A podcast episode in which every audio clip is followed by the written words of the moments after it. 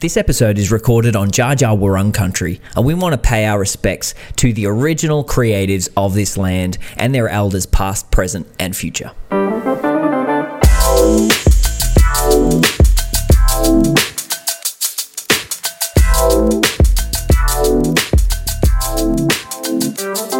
Yeah, welcome, Caleb Maxwell, to the Another Country Creatives podcast with me and you chatting together. Thanks. it's good to be here. And we are talking pick a project. How about that, Reece? Yeah, I love it. And uh, what exactly does that actually mean? We're going to pick a project.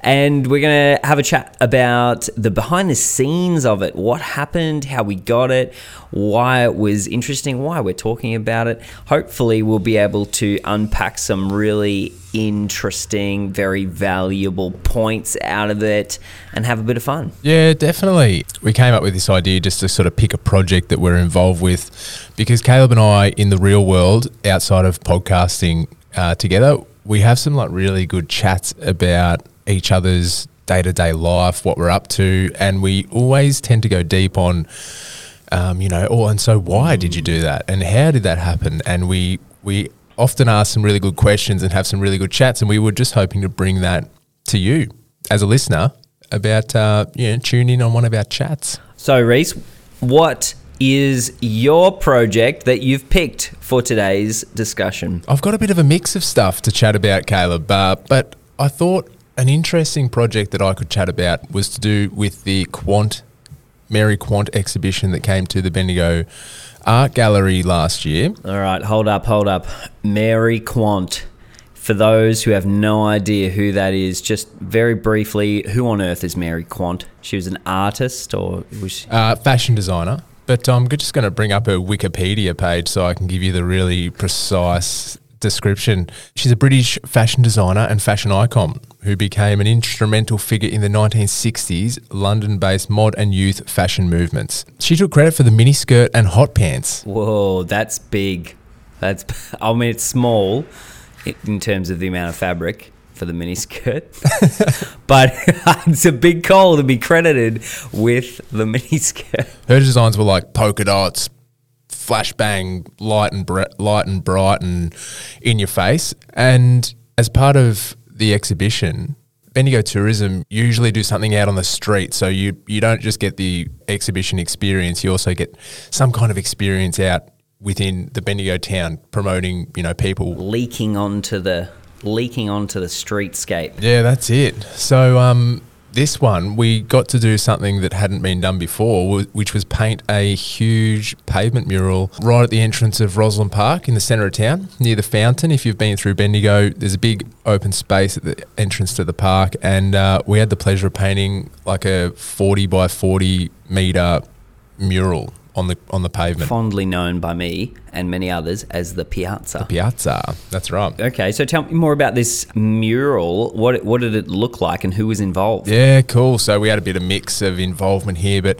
I actually got reached out to an artist called Happy Decay, and he's from uh, New South Wales. He does a lot of traveling for art, and the funny thing was that he had called me. We I had only connected with this artist probably two weeks before this opportunity popped up, and it's got a funny way. I don't know about you, Caleb, but every time someone reaches out, not every single time, but most of the time, if if an artist reaches out to me and says, "Hey, you know." have you got any projects coming up or you know i've got this style and i'd love to be involved usually doesn't take long until something kind of pops up next to it and you go and then you can just connect the dots I always have that. Actually, it's it's funny how that works, isn't it? Mm. yeah Crazy. So I, I want to go back uh, half a step to how did you get this job? Did Bendigo Tourism just like go, hey, Reece, uh, here's a job, or like what, what? How did that? How did this whole big mural thing come about? Like, how did you get this opportunity? Mm, yeah it was based off um, i'm pretty sure we were doing some sort of pavement artwork in bendigo for a different department of the city and that was to do with um, activating the streets it was during covid so it was kind of like or it was it was mid in between lockdowns. So it was kind of a way to just brighten up the streets. And they saw that this was happening. So I was, I was doing some of these pavement artworks anyway. And then tourism saw the proposal and they said, oh, wow, how about we do it here and do it bigger and do it as an extra one? And so we said, shit, yeah, let's do it. Nice. Nice, cool. All right, we've got how you got the project. We've got who on earth Mary Quant is, and um, the amazing artist. Now, Happy Decay, he's awesome. So he travelled in, and his design was inspired by the Quant aesthetic, which was really cool, um, super funky and bright. And the, our next stage was to to deliver it. So we were, I think they might have picked us to do the job because we're local. Uh, it was a little bit last minute. They weren't sure what they could and couldn't do. So when we got the call in, it was like, all right, it's all guns blazing. We got to we got to smash this out. So I think from getting the job, or you know, them pitching the idea to us, it was only maybe a month before we paint hit the ground. Like it was a really short turnaround, which was pretty crazy. But the interesting thing about this one too is because they um, we hadn't done this kind of work before in Bendigo, and Bendigo itself hadn't had never painted the pavement of this piazza. It's got like the bluestone um, bluestone tile kind of look, um, which has got like a lot of divots and cracks and stuff. And so we had to think about because it was only going to be temporary. How are we going to take it off at the end, and was it possible? So I spent a lot of time pre-project just collaborating with the city and with the um, cleanup department. So I went out to the to the yard with them. Um, I did a few paint samples on this bluestone. I did a little different different materials. Uh, I gave one of them like an undercoat with like a graffiti removal paint, and then painted the um, paint on top of that. And so then a week later, we came back and we pressure washed off different bits, and we were checking for what responds better and if it actually is removable. So there was a lot of prep work on that side just to make sure we'd done our due diligence and we weren't just sort of wrecking something that was going to be a permanent fixture. Let's like putting uh, drawing on a whiteboard with permanent marker when you think it's a whiteboard marker. yeah, we didn't want to mess that up. and then you're stuck with yeah, it. like a 40 meter big whiteboard. Yeah, we didn't want to mess that up. so it worked though. Yeah, well, the cleanup effort was always going to be a pain. Um, it's a bit of a shame it didn't stick around, really, because it it really did activate the space. Yeah, I remember it. It was lots of big circles and very bright, and uh, yeah, it was it was fun. We'll obviously pop a, pop an image up onto our page on the Acme um, Emporium Creative Hub website where our information lives, um, so you can check that out. Do you even have a Do you have a video of it being made? I reckon there is a video. I reckon Bendigo Tourism made a video about Yeah, it. yeah. Oh, dude, you didn't you set up the time lapse, or your Hebron set up the time lapse for us? Yes, that's correct. Well, we'll throw the video up as well. yeah, sick. Well, you didn't set it up. You sent one of your lackeys to come with me and set it up. One of my dudes. I reckon um, this project was kind of cool because it uh, it activated this space in a way that we didn't really expect. Like um, we had some there's some offices across the street with a good bird's eye view. Shout out to Briley Savage from Friendly Savage, um, and she was always posting pictures and comments about how many kids were playing on it and how many more people would sit there and relax in that space as opposed to before when it was just a thoroughfare. That's fascinating. So that was that was pretty cool. yeah, I love it. Mary Quant, bam, smashed it. Yeah, that's a project that I'm pretty proud of. And it had, you know, a bunch of challenges and it was something pretty new for us, as well as having the lead artist that we that we flew in, or sorry, he drove in from his hometown um, and stayed the week to do it. Uh, because of the scale, we organised some helpers too. So there was a few locals um, who got on board and helped paint it, and that was really cool too because it's just a bit more. It's an opportunity for some of the local artists to connect with someone who does this kind of work full time, um, which I really appreciate. A bit of knowledge sharing and working with lead artist who's got a really specific style kind of builds up some of the skills of our locals. So that, that's my project. What did you What did you think of that? Like as a as a person from the community, how did you respond to that project? Yeah, I um this piazza has become a bit of a, a feature spot for the exhibitions that uh, Bendigo Art Gallery host, the big international ones or the big the the bigger ticket ones anyway. Um, so it it's always a bit of anticipation about what's going to be there, and I think um, having the actual pavement painted was was excellent. You know, we've had what was it a twenty foot high Marilyn Monroe uh, statue. The tram they they plonked a, tra- a coffee tram onto the Yes, they put a tram on there. That was cool. But Yeah, I I love the yeah the anticipation and and seeing what happens in that space because it it always gets.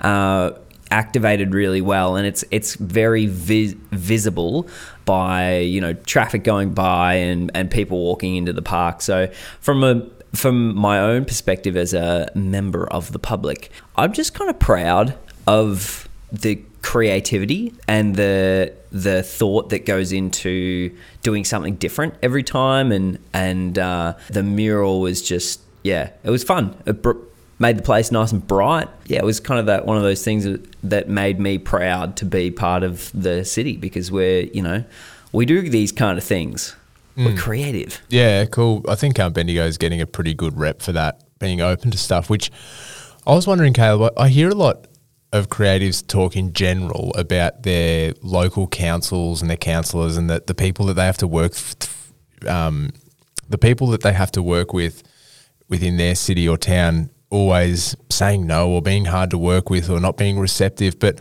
I don't know. I don't really have that experience in Bendigo. And I wasn't sure if it's because we have a different council that uh, we have a really good um, creative direction or if it's because people just get the wrong idea. Like, do we just know how to work better with our council or is our council actually better? Wow, that's a great question. Because I definitely I understand both, yeah, the perception of councils being hard to work with, but uh, also I've done a lot of work with our council in many different departments, and yeah, I don't think I've ever really had a bad experience where they were like shutting down creative ideas or anything.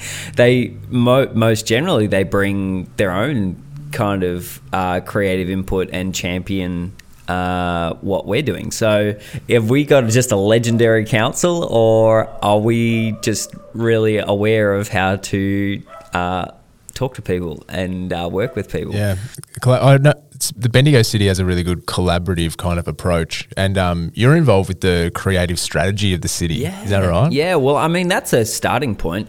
Yeah. How did I get involved with it? Well, I already know that you have to fill out a form to apply to be a person who is an advisor to the creative strategy. I know this because I filled one out and I'm not on the bloody thing. I got I got shunned. But uh, nah, that's all right. It's just more time and effort for a uh, project that I probably didn't have. Um, but you're on there, and what does that what does that mean? Oh, well, yeah, it was super fun. It was actually a time in my life uh, where I'd, I'd never been on any like committees or, um, you know, anything like that in terms of governance or like advisoryness to anything.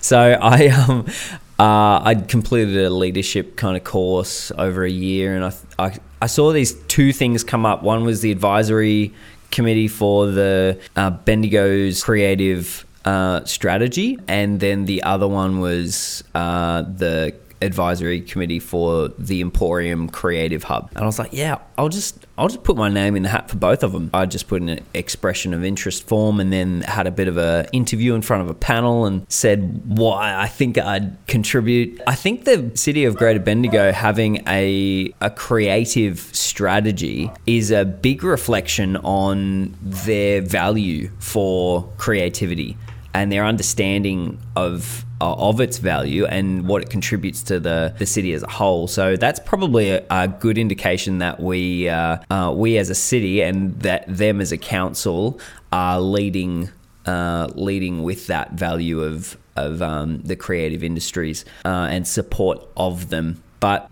the process was heaps of fun. Like I, I got to follow along the journey from the uh, community consultations for the strategy and um, and uh, yeah, all the way through to the development of it and what was in there, like what priorities. If anyone hasn't doesn't have any clue what we're talking about, a, a, council has often has strategies for like a four year strategy generally for um, lots of different industries and areas across the local government area. Health and well-being, safe transport, you know, environmental. You know, they cover, there's strategies for all kinds of things that um, affect the whole population, and we're t- dialing in on the creative strategy. That I was just on the website, mate. It says that it. Um, November 21st, 2018, the council adopted the Greater Creative Bendigo strategy. That's like four years ago, man. That's longer than I thought. Wow, it was that long ago. That's blowing my mind. It's like the, our last two years have just kind of morphed into the void. And like, you know, last year was 2019, right?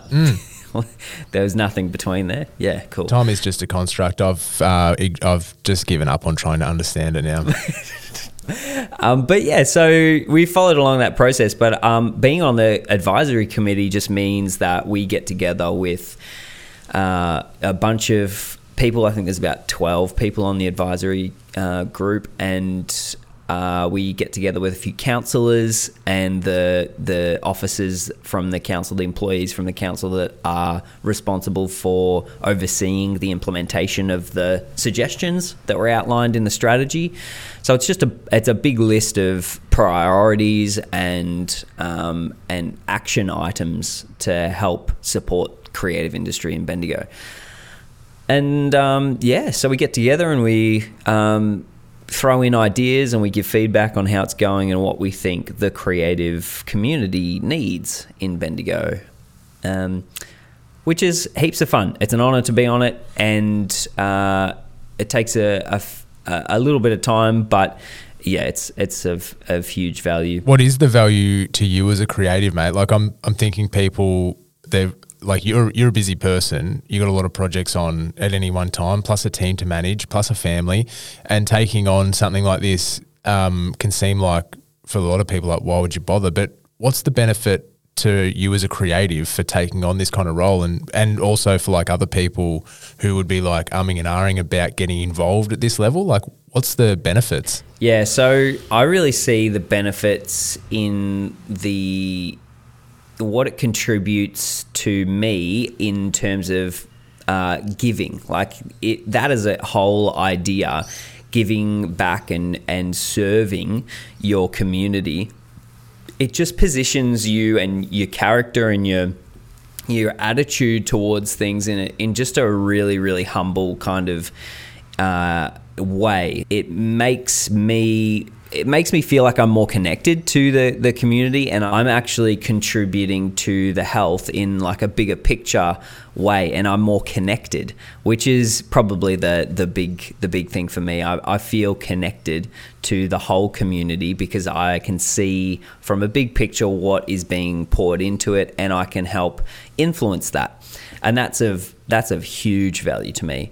But from a from a just a more selfish um, kind of perspective, if you were looking at being on an advisory group, yes, it takes a lot of time, and you don't get any you know financial benefit from it. It's a volunteer thing, but what it does is it positions you in a group of people who are kind of leaders in the in that area, and the network and connections that you build from that group are infinitely valuable. One of my big beliefs is that the most valuable thing you could do in your creative practice is network and build relationships with people because a lot of uh, collaborative creative industries, especially filmmaking, people only work with people that they want to work with and they like and they know because there's a lot at stake in creativity and a lot at stake in creative industries. And when you're collaborating with other creatives,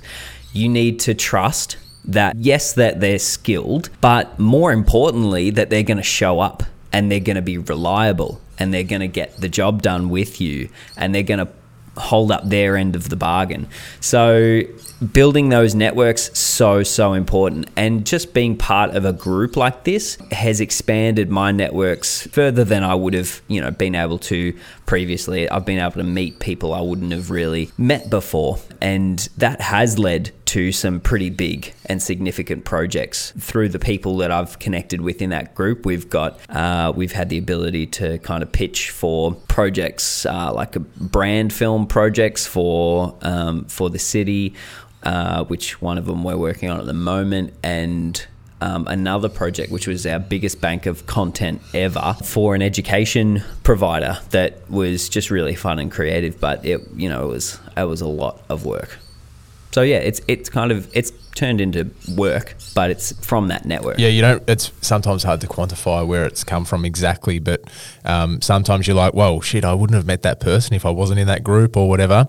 Um, but I guess just to wrap up the the wandering thoughts we've had there, uh, if you're wondering about how to collaborate with your council or your locals, just jump on and find out if they've got a creative strategy, and if they don't, pester them about it, and if they do, read it. I know, ugh, reading something about you know a corporate document, but it's like you if you can align you can align stuff with as soon as you start aligning your practice with some of the sorry I shouldn't say not necessarily your practice, but if you can align the things that you already do with um, council strategy and actionable items that they've got, then you can go straight in and start to pitch your work to people based on this document that has been approved by the councillors, blah, blah, blah. And then, you know, you can open up that thing and, and that um, the path to collaboration with a council might become a lot easier if you're already got in mind what their objectives are and you can talk to those.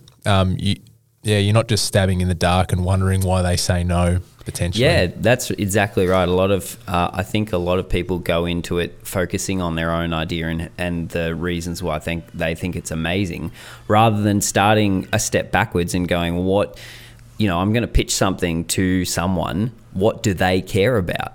What what is their what you know what's their objective what are they going to get out of it because if you start there and then go all right what ideas do i have that um, align with that then you know it's to you, you want to come go into a pitch with a no-brainer for the person that you're pitching to like a, a, an idea that's going to be like a no-brainer yes Mm, yeah, definitely. Hey, uh, tell me a little bit more about. You said you just are working on a big bank of content for some educational stuff. Um, what's that? What's that project about, mate? That is for the Goldfields LLEN. I, I have you ever heard of a LLEN before? Yeah, dude, I'm working with them at the moment. I'm um, they're doing youth takeovers, so Yes, they've got a whole program for people who've just come out of high school, or they're at uni, or they're not really sure of their pathway after school, and uh, they've got a whole series of youth takeovers in different fields. And I'm hosting one to do with mural painting and just the creative um, culture in general. Like my participants don't necessarily, oh, sorry, we call them interns because it's kind of like they're actually getting paid to to be a part of the project, which is super cool. There's no better way to motivate someone to rock up than hey, you get a paycheck out of this. And then in the LLEN office in Bendigo, we are painting the murals. That's our project is to paint murals in their office that they've just got. They got a brand new spunky office. Mm, we got like six interns. We're about to pitch the concept back to the client this week. So that's that's a bit exciting. Well, there you go. You know all about the Goldfields LLEN. I was going to introduce it, um, but yeah, you, you, you're all over it. So, for those who don't know, because I didn't know before I started working with them, I um, Dave Burton was the uh, is the CEO there, the executive officer, and he uh, was the guy that I was on the creative strategy with. So that's who, who I connected with. Dave, yeah, absolute legend. The, he runs the Glen, which I thought was hilarious that there's, there's a commu- the, an organization called Glen, but it's the Goldfields Local Learning Employment Network. So their whole purpose is to help uh, connect the education sphere with the world of work, as they call it. So the workforce, the workplace, jobs, careers, uh, and give kids, uh, students coming up, a greater understanding of their opportunity um, and where they could, you know, where they could take their life in terms of, of work. Uh, and also, just before you move on, mate, 10 points for remembering what that acronym stands for because I've tried to commit it to memory and I failed miserably. So well done. You really obviously go deep into your client's world to remember that kind of stuff. Oh yeah, big time. But um, we've been working with them for like uh, nine months or something. Uh, yeah, we've completed the project now. But What is it? the project is a bunch of videos. I think there was five, five kind of topics or areas, uh, businesses that we focused on. So they're really uh, a, each business that we profiled. We did a one video about a young industry ambassador, and then one which I'll explain, and then one video uh, about their workplace. So the Young Industry Ambassador program is excellent. I love it. They kind of uh, recruit young people who are just 18 to 30 year olds that have just kind of entered the workforce uh, in some capacity in, in their industry or in their you know wherever they've uh, they're working and they become kind of an ambassador for that industry. And uh, they hold presentations in schools um, and they do talks and all sorts of great things. But the Goldfields Local Learning Employment Network, the Glen, came to us with a kind of a thought that they want to make. Uh, some video content that is going to be able to be sent to schools who can't get the young industry ambassador in in person. So the, they had this kind of problem where schools at the time weren't allowing people to come in, but they still wanted to to to achieve their outcomes, which was inspire students on what's possible for their future in in when in regards to work. So yeah, oh, man, that was a big project, Reece. You've told me a lot about the client and what they're doing, but like, what are you doing in the project? What do you What does that actually look like in terms of production? Yeah, so these videos, so yeah, I said there was five um, businesses that we focused on, uh, or five young industry ambassadors. We did a video that was all about them. It was kind of their history, their how they got into what they're doing. It was heaps of heaps of fun. They were kind of like the host on a workplace tour, so we followed them around their workplace, and they they interviewed a couple of people within the workplace, and they explained what they do within that uh, within that business business, how it runs, and and that kind of thing, kind of behind the scenes look rather than the the customer facing what a customer sees. So if, if I can remember, uh, I think I'll be able to remember all of them. We did uh, a farm, an olive grove, at, that was also like a puppet theatre place. What a yeah, combo! That, that, yeah. Olives and puppets. Oh, I know. yes, those guys are my favorite. They're uh, Bridgewood Grove. If you want to look them up, they're they're hilarious and fantastic. Um, we did Jules for Jim in town, which um, Jules for Jim is like a hair salon, fashion and beauty. Yeah, beauty and and hair.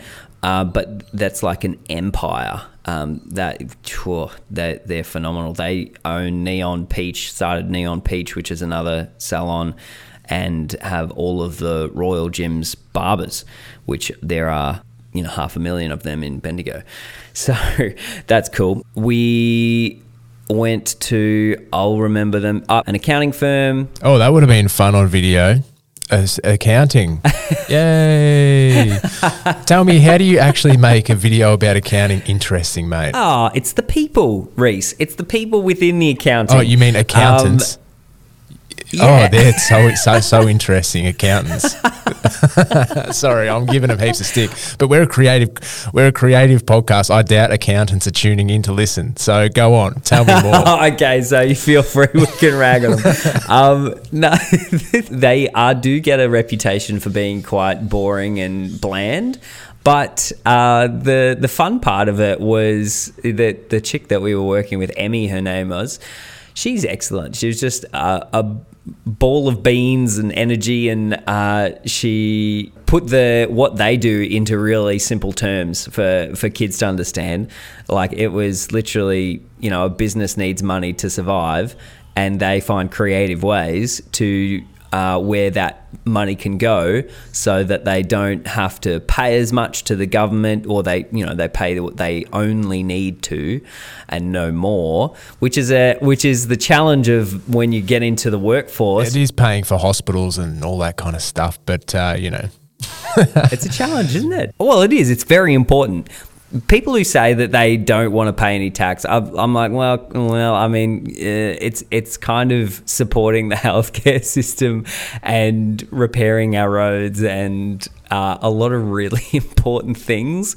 So you know, You, we do need to contribute, but it's it's the balance. So the accountants help you find the balance of not overpaying. So that visually, an accounting an accounting firm, it's obviously going to be about the people to make it more interesting. But what kind of strategies can you adopt? Like you've got fairly dry subject matter, in my opinion, as a person watching, but also I'm not in finance or want to be in finance, so maybe I'm not the target audience. But how do you go about visually making something? It's for kids, right? They've got to be engaged. So, what, a couple of tips on that front? Yeah, definitely. So we actually made them interactive, which is kind of an emerging technology or uh, thing in the video world. Um, interactive videos are ones that you can click on and will it'll do stuff. So you can inject quizzes um, and like little pop up things within the video. You can even create a choose your own adventure kind of video where you know you get to a fork in the road and you can ask the viewer, "Do you want to go left or right?" And then they, if they click right, then it takes them to a different place than if they went left. Yeah, cool. Like that Netflix kind of does that at the moment, right? With the choose your own adventure videos and stuff. Yeah, I've never actually done one of them. Haven't you? There's Black Mirror did a version of it. Black Mirror have got to pick your own path, and also heaps of like the kids ones do it now too, like Minecraft and stuff Yeah, like that. All right, well I'll have to look that up. How do you how do you go about doing that? I didn't know you could like that sounds hectic to try and embed that stuff in a video. So where does it live once you've produced it? Does it have to live on a special platform? Well, no, it's pretty clever. We use a program called MindStamp, but there's actually one, another one that connects directly to Premiere Pro, which is our editing software. But in short, what uh, what it does is just takes an existing video, like we host the video on Vimeo, and then it overlays its clever coding stuff to pause the video, bring up an image, uh, or you know, bring bring up a question or whatever you program in there, and then um, yeah, give the viewer the options, and it'll redirect to another video, or it'll redirect to a different time stamp in that video. So yeah, I mean it was challenging um, and it was confusing at times. The boys did most of the heavy lifting on that one. Uh, shout out to Henry and Bailey, my two employees. Um, and I just get to uh, give feedback and and say, change this, and it needs to do this better. Well, um, yeah, that's that's cool. You've got a team that can handle stuff. Like I know Bailey's super talented with that real tech tech kind of stuff. Um, so it's good to have him on your team. How do you go about giving feedback, mate? Because we we did want to talk about kind of the difference between having a team versus contracting slash even when you you're working with someone, uh, collaborating with someone, how you go about good strategies for good sort of people management and interaction. So, say for this project, for example, how do you go about giving feedback in a way that doesn't sort of put your team um, offside? Yeah, giving feedback and managing people is probably the most uh, important part of running a successful small business because the people are your biggest asset, but they can be your biggest liability as well. Like I'm sure a lot of you know most business owners um, the people give the most headaches because they have problems and they make messes and they make mistakes and they do things wrong but they also do lots of things right and they if you manage them well and you give them good feedback and there's a culture of open communication and safety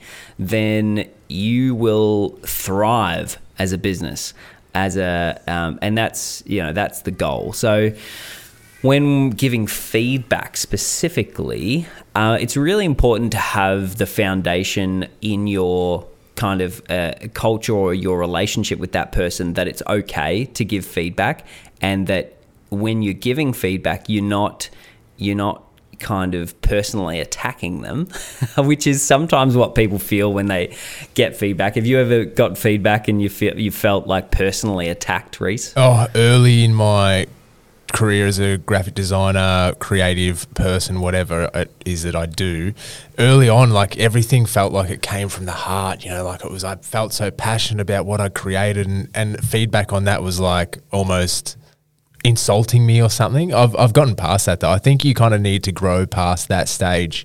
But I wish I had more strategies to know, just to like identify with that earlier on in my career. Well, that's a really good point about um, connecting your work to who you are.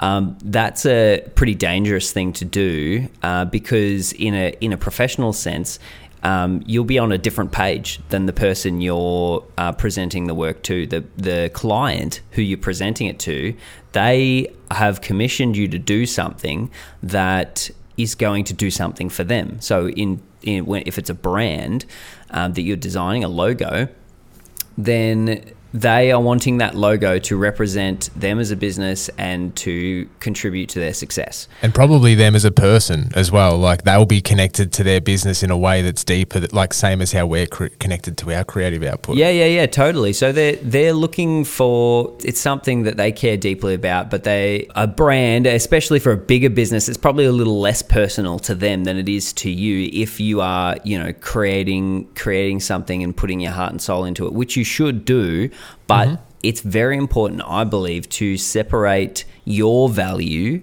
from the value or the quality of your work because you, as a creative, are far more valuable than what you do. You have more value value than what you create, and you will always you're, you're on a continual journey of getting better at creating. Um, that doesn't you know doesn't reflect it's not directly linked to your value as a human.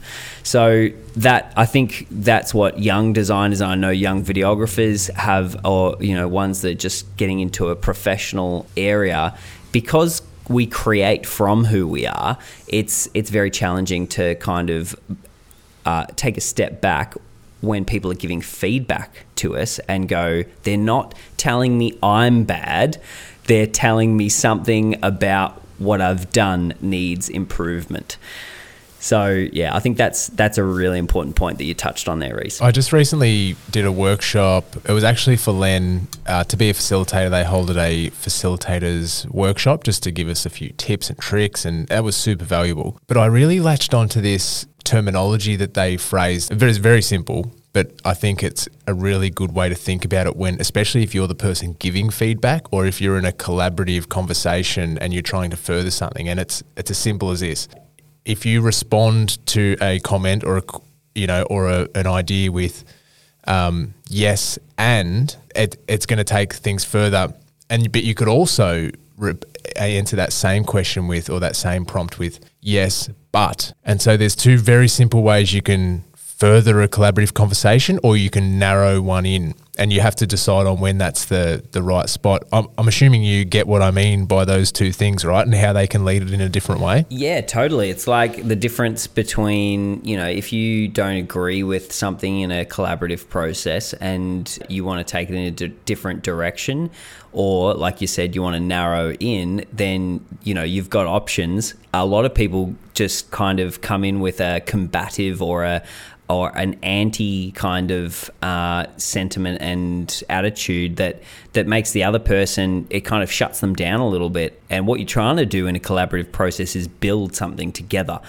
So when you know you're faced with a, a, suggestion that you don't love or you think it needs to go in a different direction, what you're saying is that some good language to use is uh, an, an, affirmative word first, being yes, um, that validates what they've said and acknowledges that you've heard it and you understand it and it's contributing to the building. Um, and then you can choose whether you want to uh, you know, redirect with a yes but or a, a yes and uh, if you want to, you know, further that that topic and contribute your own idea to yeah, it. Yeah, that's totally right, mate. You've nailed that one. Um, and I love the you the way you phrase it, the affirmative like just giving people the positive thing first, saying, "Yeah, love it," and what if we did this? You know, as soon as you hear people come out and go, Oh yeah, no, I just don't like it. I don't know why I don't like it, but I just don't like. Um, can we fix it? You're like, well, where are we going to take it from here? Whoa, man, yeah, that's right. It just throws the pressure on, and you're like, oh, oh, I don't feel like I'm part of a team now. I feel like I'm, I'm being told off. That's a good, um, a good uh, leads into another good f- feedback uh, strategy. If you're giving feedback I always like to do the sandwich. Um, you, you know the feedback sandwich. But sandwiches, they're always good. So you just bring sandwiches to the feedback session. Is that what you're telling me? Yeah, yeah, yeah. Yeah, pretty much. Pretty much. It's a verbal sandwich. It's like, this is like, you know, the difference between, and doing this well is like the difference, Bendigo people will understand this. It's the difference between a ghosty toasty sandwich and like a tip top uh, white bread sandwich. But I'll introduce the concept first, right? So, a feedback sandwich is where you give a bit of positive feedback, which is your first layer of bread. Multigrain, sourdough. What do you go for? Uh, definitely not sourdough because that's a bit chewy, but uh, it's like nice and easy, easy to take. And then you put the meat in the middle, the bit that's you know a bit tough. Uh, that's the the thing you want to kind of correct or a change or the the issue that you have, and then you you layer it back on top with a with a nice bit of bread, which is a positive. So it goes positive, negative, positive, and the negative is needs to always be constructive. Like it's no good saying, "Hey, I love your hair today, but you suck," and uh, you know that hair you've done it really well. That's not that's not a good feedback sandwich. Um, it's it's like you if, if i was going to give reece some feedback on his audio mixing skills uh, in this podcast i'd say say reece mate you bring the energy like nothing else to this podcast and i love the way you, you really nail like how you how you speak into the microphone and you you know you, you manage your volume. It's really excellent. There's one thing i wanted to say though was when when you're you know kind of on the sliders i think you've got your your slider up just a little bit high and you, you consistently have it up there a little bit high. I think it needs to be a little bit less so that you know it's not not coming through as hot. But you know you've got the you've got the distance from the mic perfect, and you, you nail that. So that's that's like a feedback sandwich. Yeah, no, like I I realize I'm bad at this mixing thing. It's not my jam.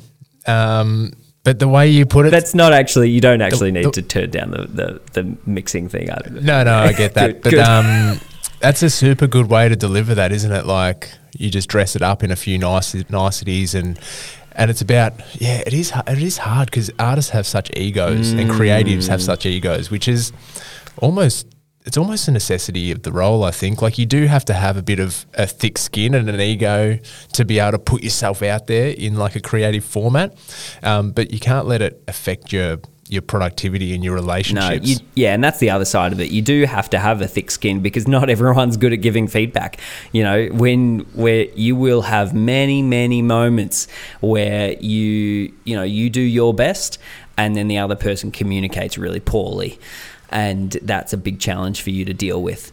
But when you're giving feedback, it's and especially with the feedback sandwich, it's really important to not give um, a positive kind of thing that's just kind of you know meaningless and flippant. Like, yeah, I like your hair. that's not relevant.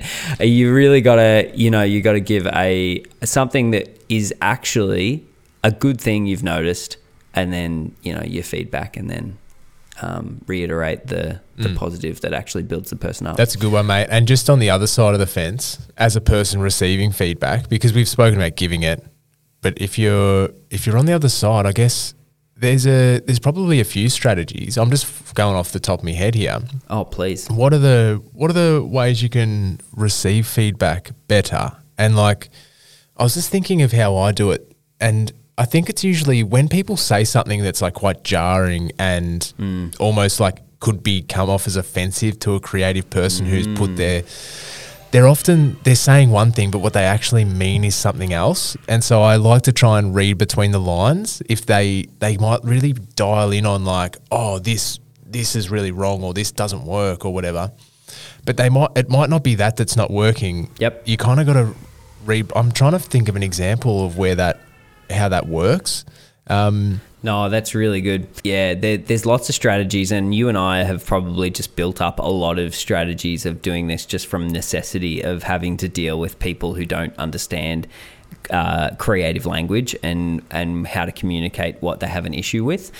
Um, and that's that's where you get to. It's it, you get to a stage where you're like, I can hear what they're saying, but I don't know that. I think they're just having a bad time communicating what they mean, or they just don't have the language to communicate what they have a problem with. One thing that I always do in that situation is do the old "tell me more," because if I, as soon as I I hear uh, someone that you know a feedback that doesn't make sense to me, I go, oh, that sounds dumb, or I don't agree with it. The, it's really important to not respond with that because out of that, uh, out of that, oh, I think you're wrong, um, because that's not constructive. That's not going to get to the bottom of what they actually mean or what the real problem is. So I, I often just try and get them to speak a bit more and come at it from the desire to understand them rather than the desire to be right about something. So I go, "Oh, that's interesting. Tell me tell me more about that. Do you know why?" you know, do you know why you don't like that? Or um, ask some more questions and then maybe clarify. Go, oh, is it is it because the you know the is it because it's too big on that side or you know you give some suggestions is it because you don't like purple as a color you know they're bad examples but does that bring anything to mind for you yeah yeah like you've already been problem solving through your creative methods for, for this client to start with. And as soon as you put it on the table in front of them, it's not like, all right, well, problem solving time's over. Here you go. Please love it. You know, you have to work through the feedback as well.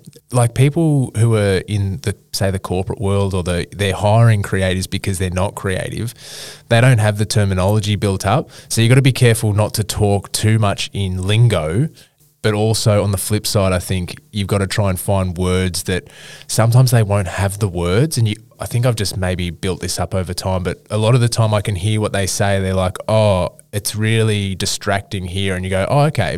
Do you think if we, you know, if we reduce the color here or we made that smaller, do you think that would solve the problem? And and sometimes they go, oh yeah, okay, maybe, or um, you know, maybe they say it's really distracting, but it's not that that's not actually the problem. There's something else going on, or you know, and you have to just get creative and work with them to figure out what it is they're actually trying to say. Yeah, that's a big thing with videos as well. Like, there's because video is such a visual language, a lot of people can understand the visual language, but they can't speak the visual language.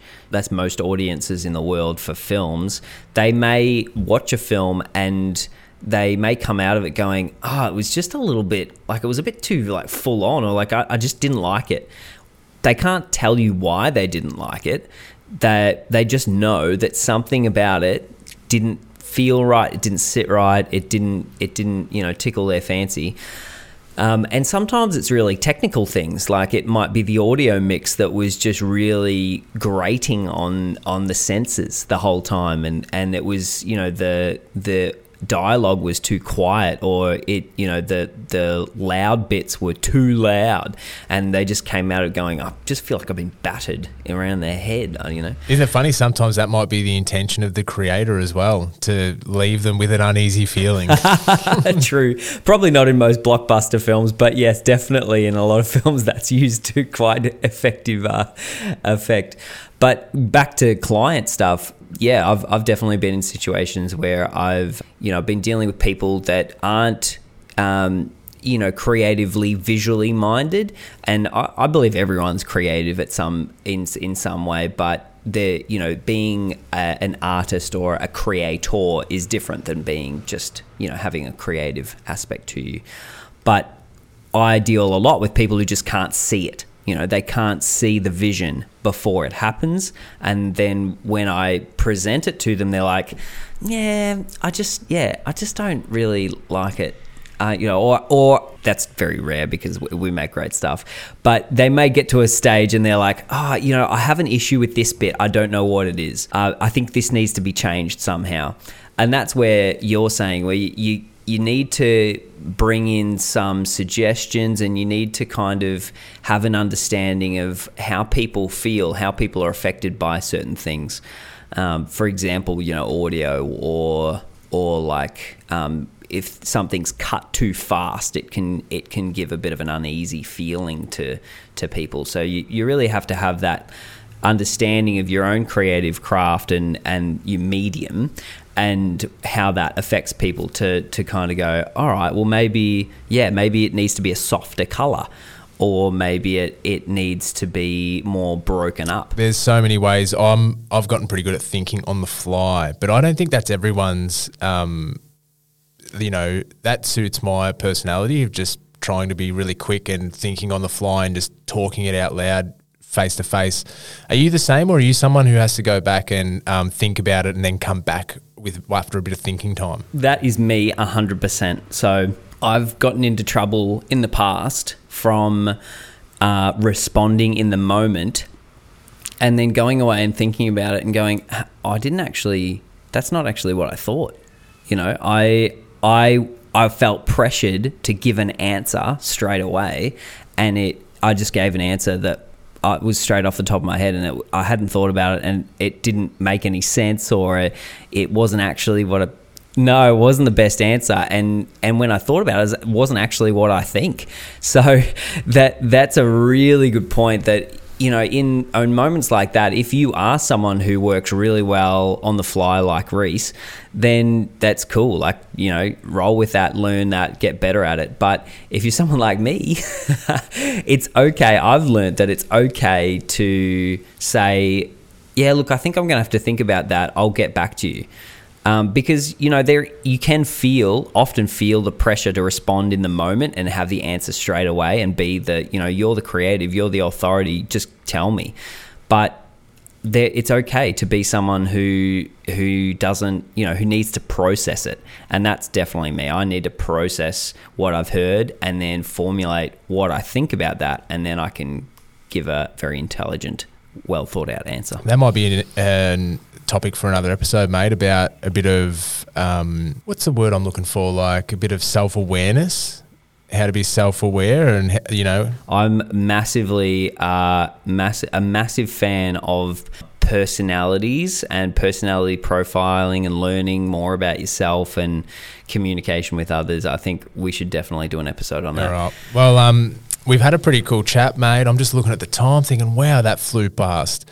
I don't even know what we spoke about anymore. Um, Amy, our producer, might be able to summarise it in a in the show notes. I hope. Um, but yeah, thank if you've made it this far. Thanks for thanks for listening, and um, please get in touch if you've got some sort of topics that you want us to chat about because uh, it would be really cool to dial in and have a bit of dialogue with what people want to hear about as country creatives. Yep, big time. We want to hear from you. Beautiful. Well, thanks again, everyone. Listen out for the next episode and jump over to Emporium Creative Hub website to find out a little bit more about the potty and some of the visual things that we've mentioned in today's episode. Thank you and goodbye. The Country Creative Podcast is made by and for creative professionals doing amazing things across regional settings. It's conceived and hosted by Reece Hendy and Caleb Maxwell, produced by Amy Chapman, and support comes from the Emporium Creative Hub in Mitchell Street, Bendigo. If you have a topic that you'd like us to explore, or perhaps an idea for a guest, maybe you just want to say hello, please do get in touch via the contact form on the website at emporiumcreativehub.com.au slash podcast. Make sure you subscribe to us via your favourite podcast platform so you can be the first to hear new episodes. And please be assured that no accountants were harmed during the making of this episode. We'll see you soon you